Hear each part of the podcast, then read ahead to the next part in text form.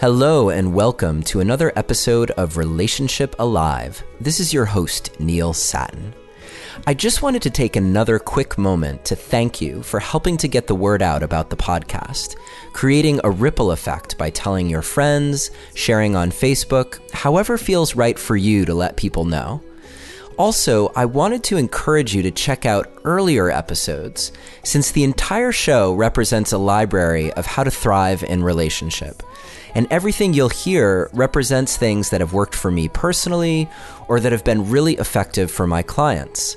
So take a moment when you're able to look back through and see what you might have missed. Now, on to today's episode. How does your biochemistry affect your relationship? Are there ways to foster the inner chemicals of love to keep things feeling fresh and vibrant? Today, we're talking about the big O, oxytocin, and its impact on how we fall into love and keep love going. In other earlier episodes on the show, we've talked about oxytocin and oxytocin versus dopamine, and it seemed like it was time to go straight to the source of much of what we know about how oxytocin works. So today's guest is Sue Carter, director of the Kinsey Institute and Rudy Professor of Biology at Indiana University. Sue was the first person to figure out oxytocin's role in how we bond with our partners. So if you hear people talking about this love chemical, they're probably talking about her work or work that's based on her work.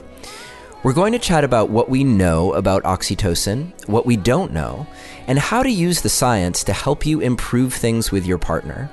If you'd like a chance to review what we talk about on today's show, please download our detailed show guide at neilsatin.com/oxytocin, and that's spelled OXYTOCIN. Or you can always text the word passion to the number 33444 and follow the instructions, which will get you to the page on my website where we have that show guide and links to all the show guides from every episode. A few weeks ago, we spoke about the science of safety with Steve Porges, and today we're talking about the science of love. So, Dr. Sue Carter, thank you so much for taking the time to be with us today on Relationship Alive. Thank you, Neil. It's my pleasure. I'm wondering if you could take just a moment to give us the background on oxytocin. Why is oxytocin so important when we're talking about having a successful long-term relationship with a partner? Well, anything that lasts a long time in human behavior has to have a biological or a biochemical basis. There has to be a mechanism for allowing us to fall in love and a mechanism for keeping us together. And in cases where relationships break up, a mechanism for allowing that to happen as well. The why question that you just asked, why oxytocin, is pretty complicated to answer. The simple, short answer is that it's a mammalian hormone, ancient in its biochemistry, existed before the existence of mammals, and it's been reused many times for many purposes. Often the most important things in life, in human life, require oxytocin to be present. Does that help answer your question? Yeah, so when you say the most important things in life, like what? Birth, caring for our offspring, finding a mate, creating a social bond with that mate, and many, many direct biological functions such as restoration and healing in the face of a challenge or stress. So why has oxytocin come to be known as the love hormone? The idea that oxytocin's involved in love first began to be discussed about 1970, 1971, by two investigators, a fellow named Peter Klopfer at Duke and a woman named Niles Newton at Northwestern. Both of them made, I think, the correct assumption that because oxytocin was necessary for human birth or played a major role in the birth process, it must also play a role in the at least attachment between a mother and a child and between a child and a mother. So it was originally a guess. Later, late 1970s, a psychiatrist named Kurt Pedersen showed that maternal behavior was being regulated by oxytocin. Initially, people literally did not believe him because they thought in the late 1970s, early 80s, they thought that oxytocin did not have a role in brain function, that it was purely a hormone that was playing a role in things like birth and lactation, which were muscle-based phenomena. So the idea that the brain was being affected, by oxytocin was very new, is very new. Is that part of the question? Do you have, am I helping? Yeah, so oxytocin affects our brains, and that is even possible is very new. And there was this idea that it was implicated in how we attach to our children. So how does it play in terms of attaching to our partners? Well, it looks like the same basic biological and neural systems that are necessary for mothers to attach to babies are involved in attachments between two adults. And this was based initially on my own assumption that if a nervous system had a system, it would use it in more than one way. We did many, many experiments and were joined in this activity by a lot of other scientists over time. And basically, using an animal model, we can show that if you block the oxytocin receptor, social bonds do not form. Selective social behavior does not exist. Yeah, so could you talk about that for a moment? Because I know you work a lot with prairie voles. Is that right? Prairie voles, yes. Prairie voles are the model that allowed me to make the statements that I just made to you, because we had to have a rodent model, an animal model that was easily studied in the laboratory, and one with where there was biological validation from nature. So the first discovery, which was really made by my collaborator, Lowell Getz, who is a biologist at the University of Illinois, where I was working at that time, Lowell found that prairie voles lived in lifelong pairs, one male, one female, together in a nest. And until one or the other of the partners died, they would always come back to that nest and live together. So he thought that the animals were monogamous. And he asked me to help him to study this in the laboratory. He was a field biologist, so he was basing this only on capture of animals and letting them go, and then they'd be recaptured. And he found them always living in the same general area and in the same exact nest. So it was a lifelong pair bond. As soon as I learned about that, which was in the late 1970s, I was already doing a lot of physiological research. I assumed there had to be a physiology to support anything that lasted for a lifetime. And that brought you to oxytocin. It did. And we also, when we started doing laboratory studies, I was working with a wonderful postdoctoral fellow named Jesse Williams. And Jesse worked for 2 years to show that the pair bonds were formed by both association, but they were facilitated by mating. So animals that had sex with each other were forming pair bonds more quickly than those that did not. So, and then, you know, I want to ask this question for the people in my audience who maybe don't get why focusing research on prairie voles, how is that relevant to us as people? Well, we all have the same basic ancient biological substrates. All mammals have a very similar brainstem. And it turns out that the biology of attachment and pair bonding is in those old parts of the brain. So some of the features would be cortical, neocortical processes, but the basic biology of pair bonding is possible using old neural mechanisms that exist in voles, which are small rodents, as well as humans, who we are large primates. So we all share a similar brainstem.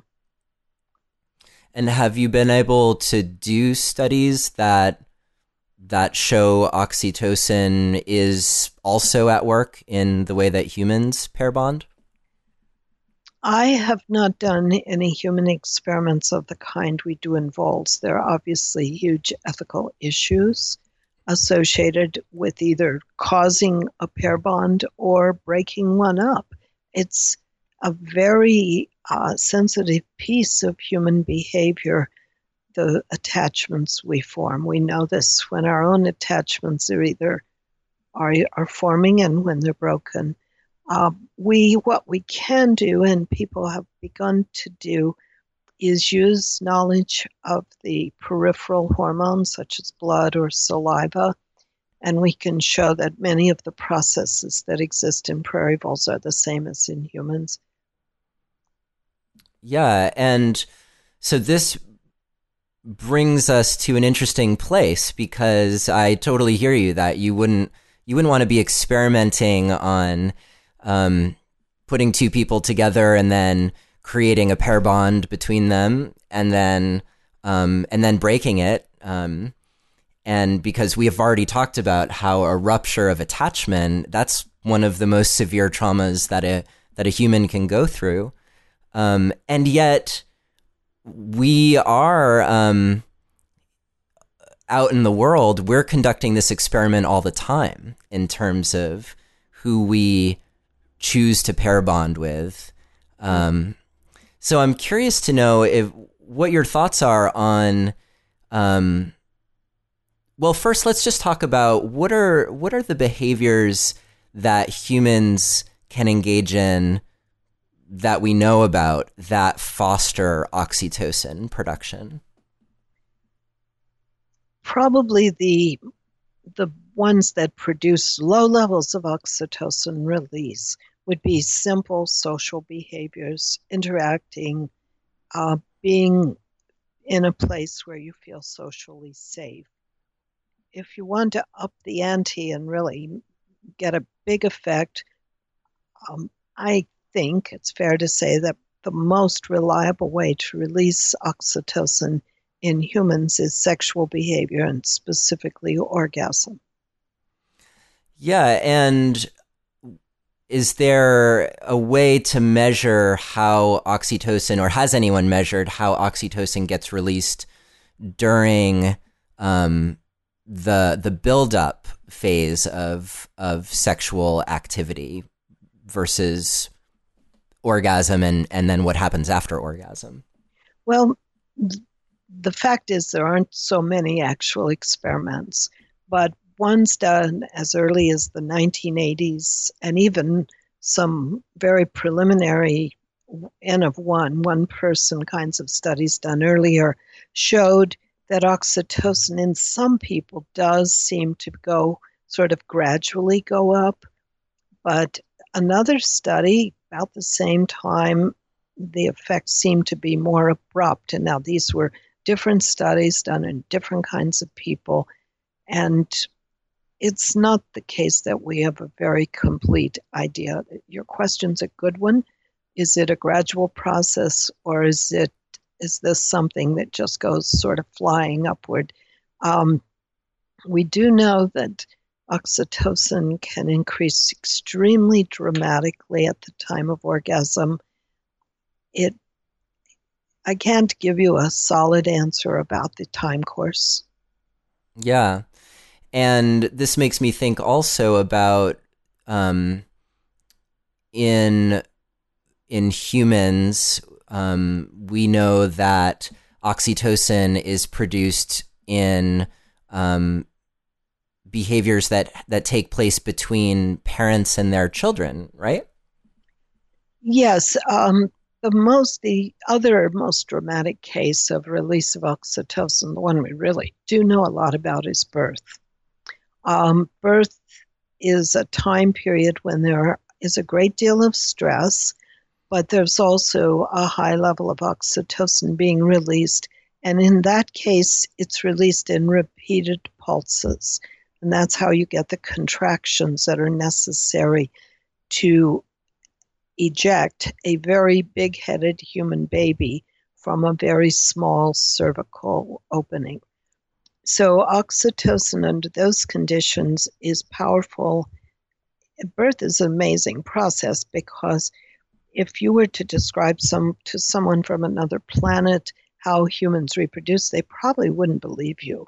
It just doesn't make much sense. We have these huge babies. We have to get them. We keep them inside for more than 9 months, and then we sort of push them out in a very short period of time and with great difficulty. Oxytocin is right in the center of that story, along with many other chemicals, of course. Right, and for women who are having labor induced, they're using often pitocin, which is artificial oxytocin, is that right? That's right. It's synthetic oxytocin. Pitocin is synthetic oxytocin. So, and then post-birth, what about the behaviors that happen between mother and child and father and child? Very important, aren't they? All human babies have to have a caretaker. Someone has to be there. And it appears that oxytocin is part, again, of this need for the baby, that the mother, and depending on the circumstances, the father or other individuals who are present at the birth may become literally attached to the baby at that time. The mother's behavior is timed by her birth and then reinforced. I think of lactation as kind of an endocrine insurance policy that was critical for keeping the mother and baby together, but at the same time also causing the release of milk. So you have this rather beautifully designed system that allows us to coordinate our behavior with nutrition that the human baby requires. Human babies cannot survive on, they can't eat yet. They have to be, they're in a rather, it's usually called an altricial state, not able to take care of themselves, so they have to be fed milk, and they have to be nurtured physically, cared for, helped with thermoregulation, in other words, kept warm, all kinds of things. And all of these processes that have been studied carefully probably have oxytocin, again, right in the center of the story. So I'm curious to get your take on this, because one thing that we've talked about on the show is that a lot of sexual behaviors, the ways that we touch each other's bodies, are in some ways evocative of how parents and children interact. And I'm not talking about genital stimulation, obviously, but affectionate touch and maybe even sucking on nipples, things like that. And that those would also be stimulating oxytocin and encouraging the pair bond between grown-ups. I think that's very likely to be the case. We know that nipple stimulation, the human breast has a monosynaptic, meaning only one, no synapses along the way, process between the breast and the hypothalamus and the brain. So we have a direct route between the breast and the brain, and that route is not limited to nursing that's associated with the baby. So any kind of breast stimulation has the potential to release oxytocin. Now, oxytocin is a very clever molecule. So it doesn't just, breast stimulation does not probably always release oxytocin. It's very, very important to have a context that includes other endocrine factors, other molecules like estrogen, prolactin perhaps. And it's also important that there not be an excessive amount of stress.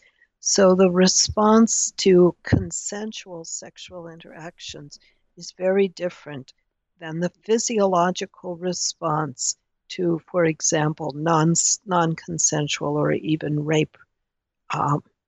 So we have a biology, again, that's beautifully tuned to allow us to attach to those that are safe and likely to become individuals we would have long-term relationships with. Got it. And do men also have that direct breast to brain or chest to brain connection? Sure. The neurons are there. The endocrine background is different. And there's probably also in humans, as in other animals, there's a conditioning piece to the story, kind of a classical conditioning or learning piece. And so stimulation in one context in a man will have there will be different sensations, different feelings than in, again, an unsafe context. Now, safety is very relative. It's a very kind of not very easily defined process for a human. The body knows exactly what it wants and what it needs. Forcing things sometimes won't work. And I'm not aware of any real research comparing male and female breast responses. That would be a little difficult to do. It could be done, but I can't think of anyone who's done it. Sounds like it could be an interesting experiment. Well, maybe.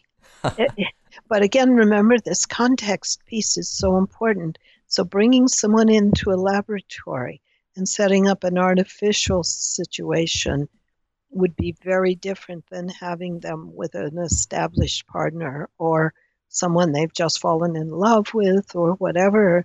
I think we'd find quite different sensations under these different kinds of endocrine and social conditions.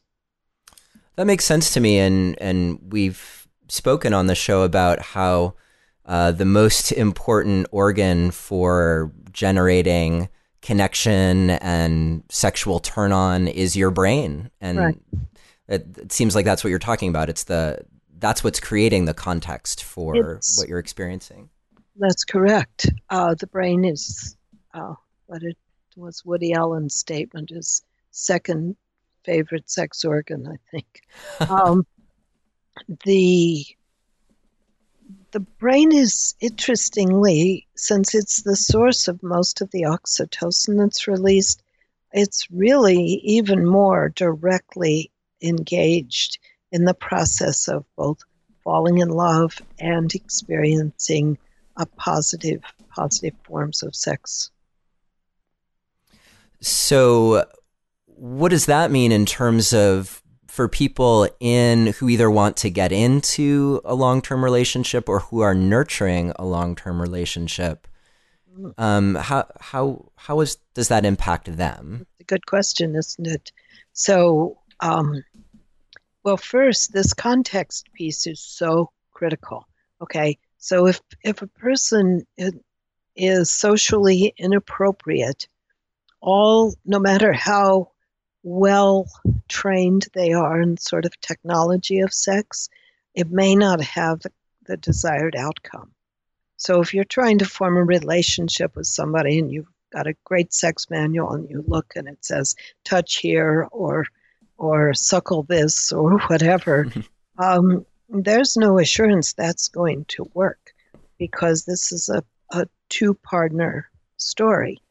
And the other person may be having a very different experience than you are. So how exactly we define that is a little out of my field as a biologist, but as a human, I would think that what you want to do is read the social cues of others if you're forming new relationships, understand what both their verbal language is, but also their body language. So if someone jumps back, recoils at touch, seems frightened, this is not an invitation to move forward. This is an invitation to slow down, take your time, think what try to put yourself into the other person's experience.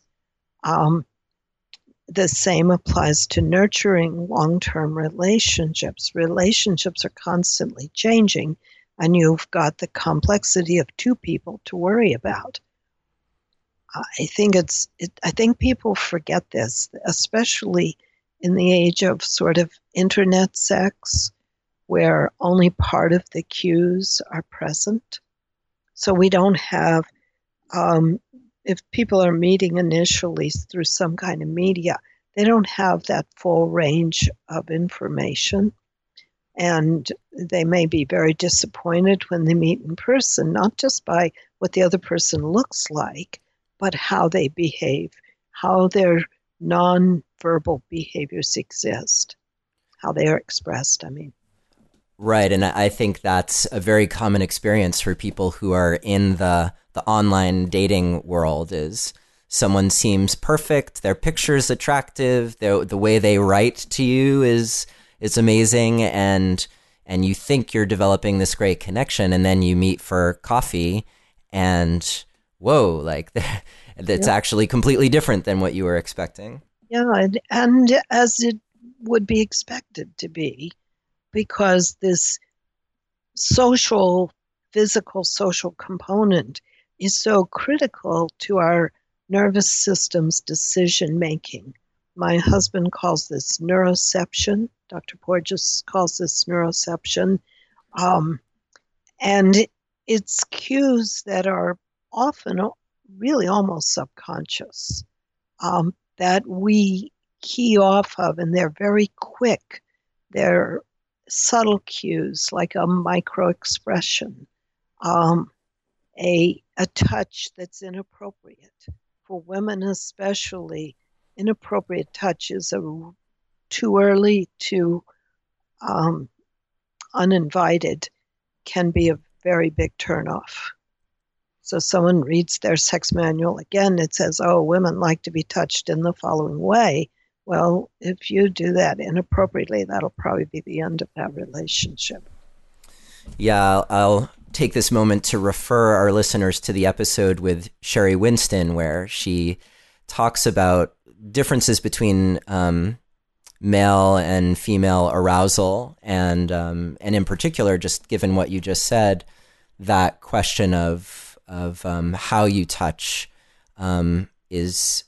And where, because she discusses starting really at the periphery of where our bodies begin, and it strikes me just in hearing that is also creating a context of safety. Yes, that's it. If you think about safety, if you don't have all of this sort of academic surround to your ability to think about your interactions with other people, just thinking about whether the other person feels safe or not is going to be critical.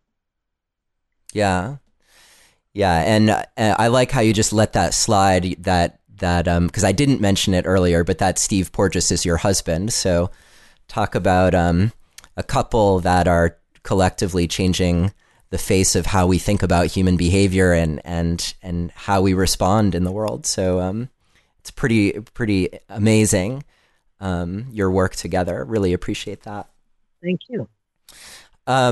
What do you think about ways for people in long-term partnership of nurturing oxytocin as a way of nurturing their bondedness to each other?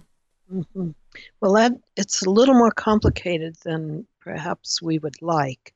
In other words, the easy answer is, again, to think about what makes the other person feel safe, what makes them feel nurtured, what makes them feel secure. And that's fundamental.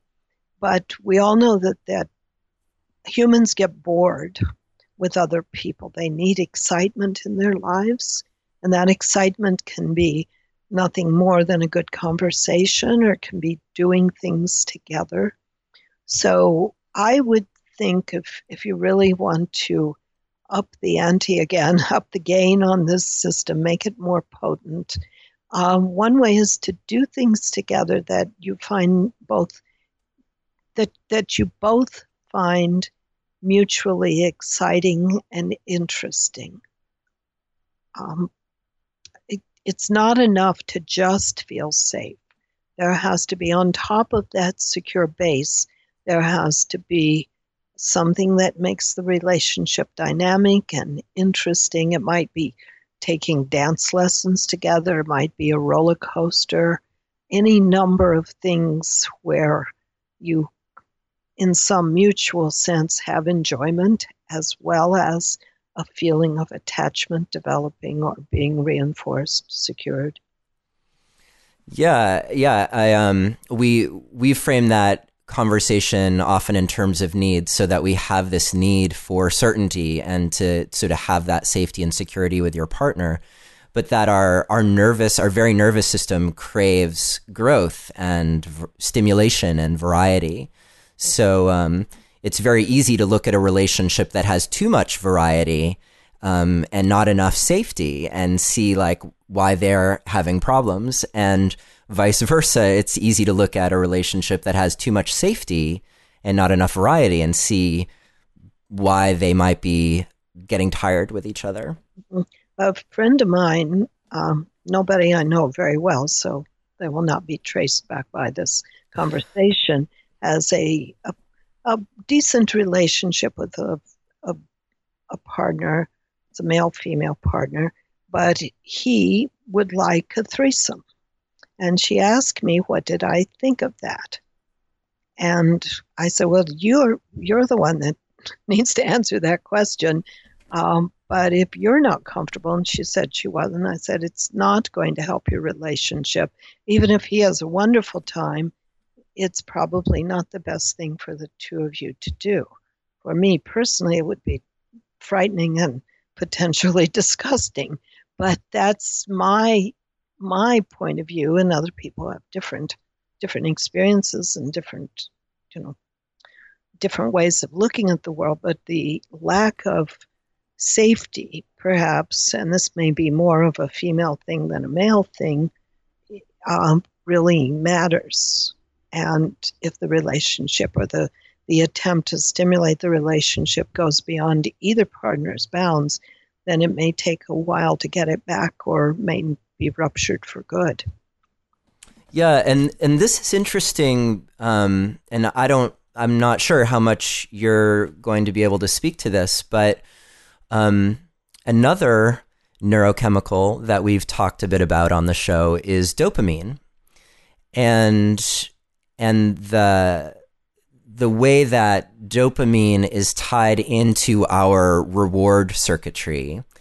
And that very same circuitry that comes into play when we get addicted to something or habituated to something and need to up the ante in order to create more feelings of satisfaction. I'm oversimplifying here, but the way that it's come up on the show, and I mentioned this to you in emails beforehand, is this idea that if you could get trapped on that seeking reward mechanism style of sexuality, where it becomes about always upping the ante, always trying to create something new and different, just to keep things exciting. And it's related to this chemistry of habituation. And I'm wondering if you can speak to that at all, into how maybe dopamine and oxytocin are working together and maybe working against each other as well. Yeah. Well, dopamine's a complex molecule like oxytocin with many functions. It, again, probably works best within a sort of biologically safe range. If you get too much, let's say through use of something like amphetamines, this is unfortunately a very, very good way to sort of blow out the system. Oxytocin we don't know so much about, but the catecholamines, of which dopamine is the best studied example, probably you can basically overdo that, overstimulate that system. I am not an expert, but I think it comes to a point when it can't keep up with the demand, and you may then get the opposite of the desired pleasurable effects. You may get depression and feelings of sort of being down. So when we deliberately try to manipulate excitement, we always run a risk, whether it's with drugs or with behavior, that we'll overdo it, that our nervous system, our individual differences are quite great here, but our nervous system simply won't be able to continue to produce the hormone, or in this case, the neurotransmitter, dopamine. The other background problem, which we know less about, is that there are many, many chemicals here. Cannabinoids, in other words, the molecules that are involved in marijuana use, opioids, which are affected by drugs like heroin. All of these drugs are part of the sexual experience. All of them have sort of natural ranges where they work very well and situations in which you can either get too much or deplete the system, and our biology has to stay in something like a homeostatic range just to keep us alive. So we have the short-term effects of too much stimulation, which could, for example, stop your heart or in some other way cause damage. And then the long-term effects, especially of using drugs, are that they usually deplete. The system usually, if you put in a molecule, something like an amphetamine that acts on the dopamine system, then the natural system downregulates. And this is inevitably going to create trouble over time. So the short term may feel good, but the long term is pretty disastrous. And people then either behaviorally or with, again, pharmaceutically try to restore that system even back to normal, but the system is disrupted in some cases for forever, but even when it's not long-lasting, it can be very painful for a human body to sort of bring itself back to normal, and I assume this applies to extreme sex behaviors as well. I don't know if anyone studied it or not, but I can't imagine it wouldn't. Yeah, I think there has been some study around that as it pertains to porn use and people using porn to chronically overstimulate their system. And I think I want to provide a translation here. When you say that causes the body to downregulate, my understanding is that means that our actual receptors for dopamine turn off, so that we actually in our natural state aren't potentially getting enough dopamine to feel good and normal, and you'd have to go through some sort of recovery process to allow your body to rebuild its receptivity to dopamine. Did I get that right? I'm not an expert on the dopaminergic systems, but every system that I know of has this ability to adjust both the receptor and the hormone production. So it, or drug, you know, neurotransmitter production. So the body is, again, it's trying to stay in something like a biologically, what's the word, I want a kind of healthy state. And if we drive it out of that state by extreme behavior or extreme use of drugs, we then have to pay the price later of this system coming back into register, back into its sort of own normal state.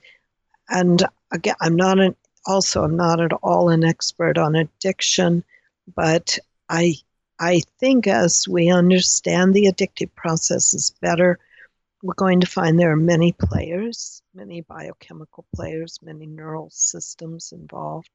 And there probably are ways to speed up recovery, but at the moment, most people are going through the recovery process using their own biology to repair it, so that drugs to repair addiction are not necessarily very effective. But the nice thing, the good thing about this is that sometimes you can substitute, let's say your addiction is food, okay? You may be able to substitute social behavior and social interactions for a kind of addictive eating behavior. And so we can find healthier substitutes. Exercise for some people is also, again, you can overdo that too, but exercise is something that gives you some of the same processes without necessarily as much of a downside as, let's say, eating or certainly drug addiction. But again, I can't speak to the porn question. I've heard people discuss it from various points of view, and someone I heard talk recently was arguing that there's really very little evidence for porn addiction. I don't know if that's true or not. I can't say, but it is an important question because the human body is very tuned to social and sexual stimuli, and you know we need to understand this better.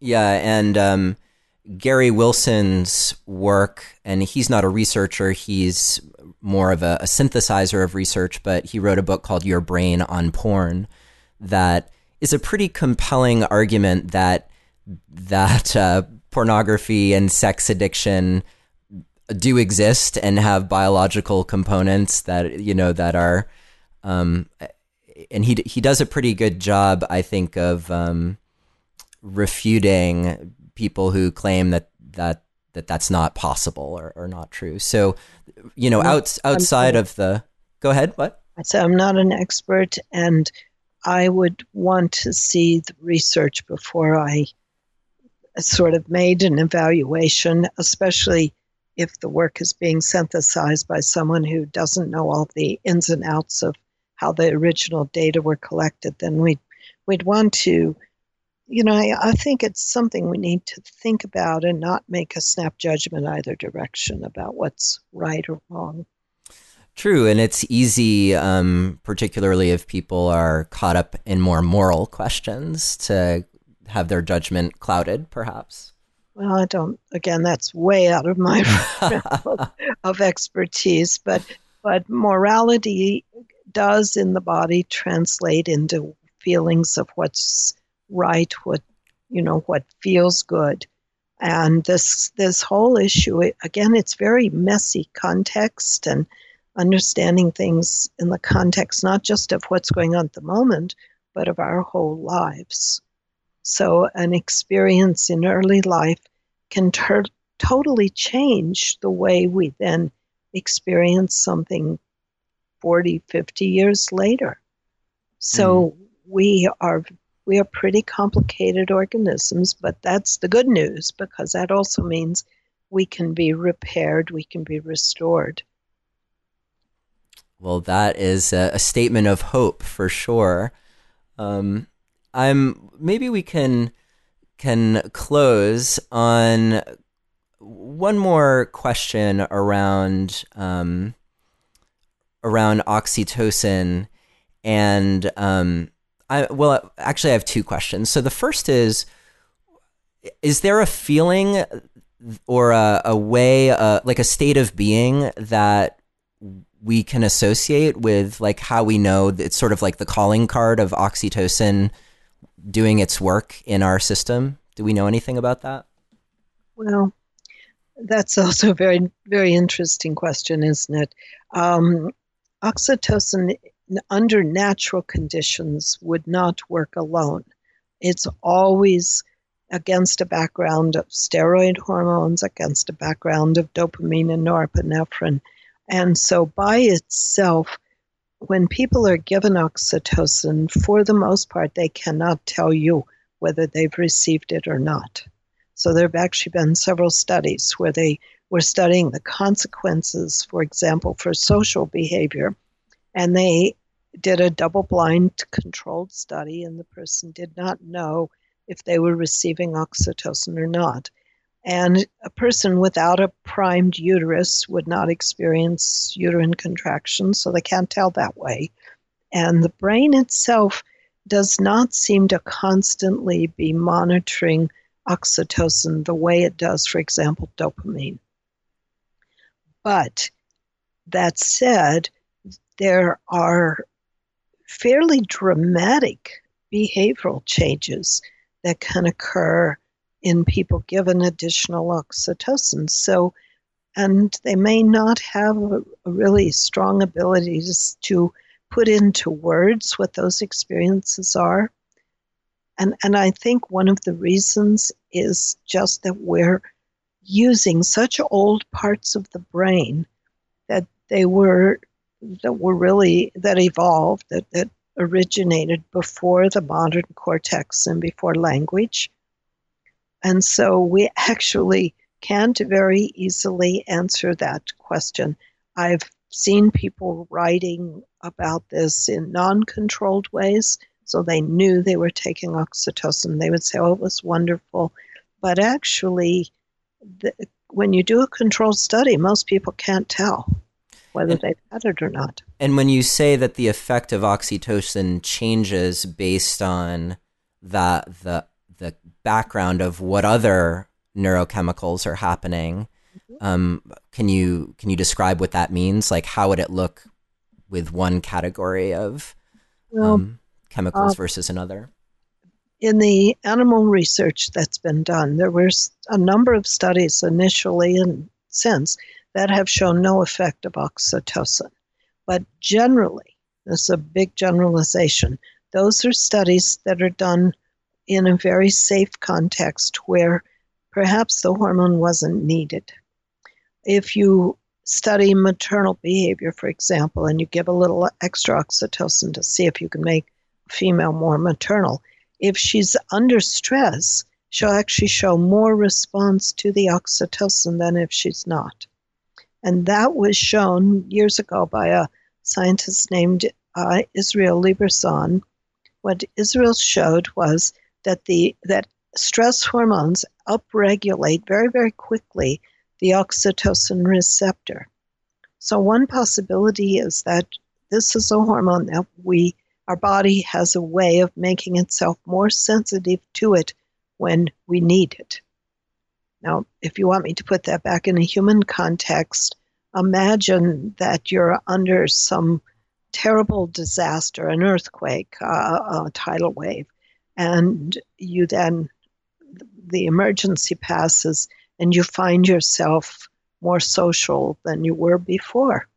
This happened after 9/11. People were actually engaged in social interactions with neighbors they had never met.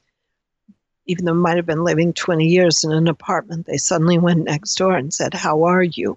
Because I think that social system is upregulated, the one that allows oxytocin to make us feel safe. And it does, it's sort of a circle, so it works differently when we feel safe, but it has some capacity under certain conditions, not every condition, certain conditions, to make us feel less frightened, less fearful, and more social. So in general, our sweeping generalization is that in relationship, in the container of safety, then if you're feeling too safe, maybe oxytocin isn't going to make a difference for you one way or another. That's possible, yes. And but if you need it, or you have a condition, let's say an individual who's somewhat asocial may find this hormone helps them. I'm not recommending the use of it, by the way. Let me make that very clear. I think that oxytocin is probably acting like other molecules in the body, and we have some animal research that shows this. So it can downregulate its own receptor if given in large amounts or for too long. In fact, that's probably why when the body produces it, it normally produces it as a pulse, so that it's only working in a very quick, brief way and not downregulating its own receptor and turning off the ability to respond to it. But the safety thing is safety is a very useful concept to work with. But as I've mentioned, safety is not all that we seek in life. We seek excitement. We seek novelty. And our body is designed to do that, and oxytocin may be part of both the seeking or the capacity for not fearing the strange, not being afraid of novel experiences that allows us to make new relationships. Otherwise, you know, if everything were just about keeping everything the same, if life was about that, then there would be no change. There would be no new partners. There might not be any partners at all. It would just be too much work. So we have to be. Our bodies are supported by these hormonal changes, and this is one of the reasons I'm not myself very big on suggesting that people look for ways to get biochemical help here. I think it's more important to understand behavior and to work with the natural molecules, because those are almost always working right. When if we start to improve on nature, we almost always get it wrong. Yeah. One way of natural biohacking that we've talked about on the show that I mentioned earlier is actually non-orgasmic sex, with the idea being that you're engaging in everything that's fostering oxytocin, fostering all the feel-good, pair-bonding chemicals, but without the crash of orgasm. Well, you'd get like the big influx of oxytocin, which is probably why a lot of us pair-bond inappropriately after sexual encounters. But then there's also the crash that comes after orgasm, and that crash can be can make you get on that cycle of dopamine and needing more sex and needing another orgasm and habituating you to your partner. Whereas if you have no orgasm, you have no habituation. Well, it's an interesting idea.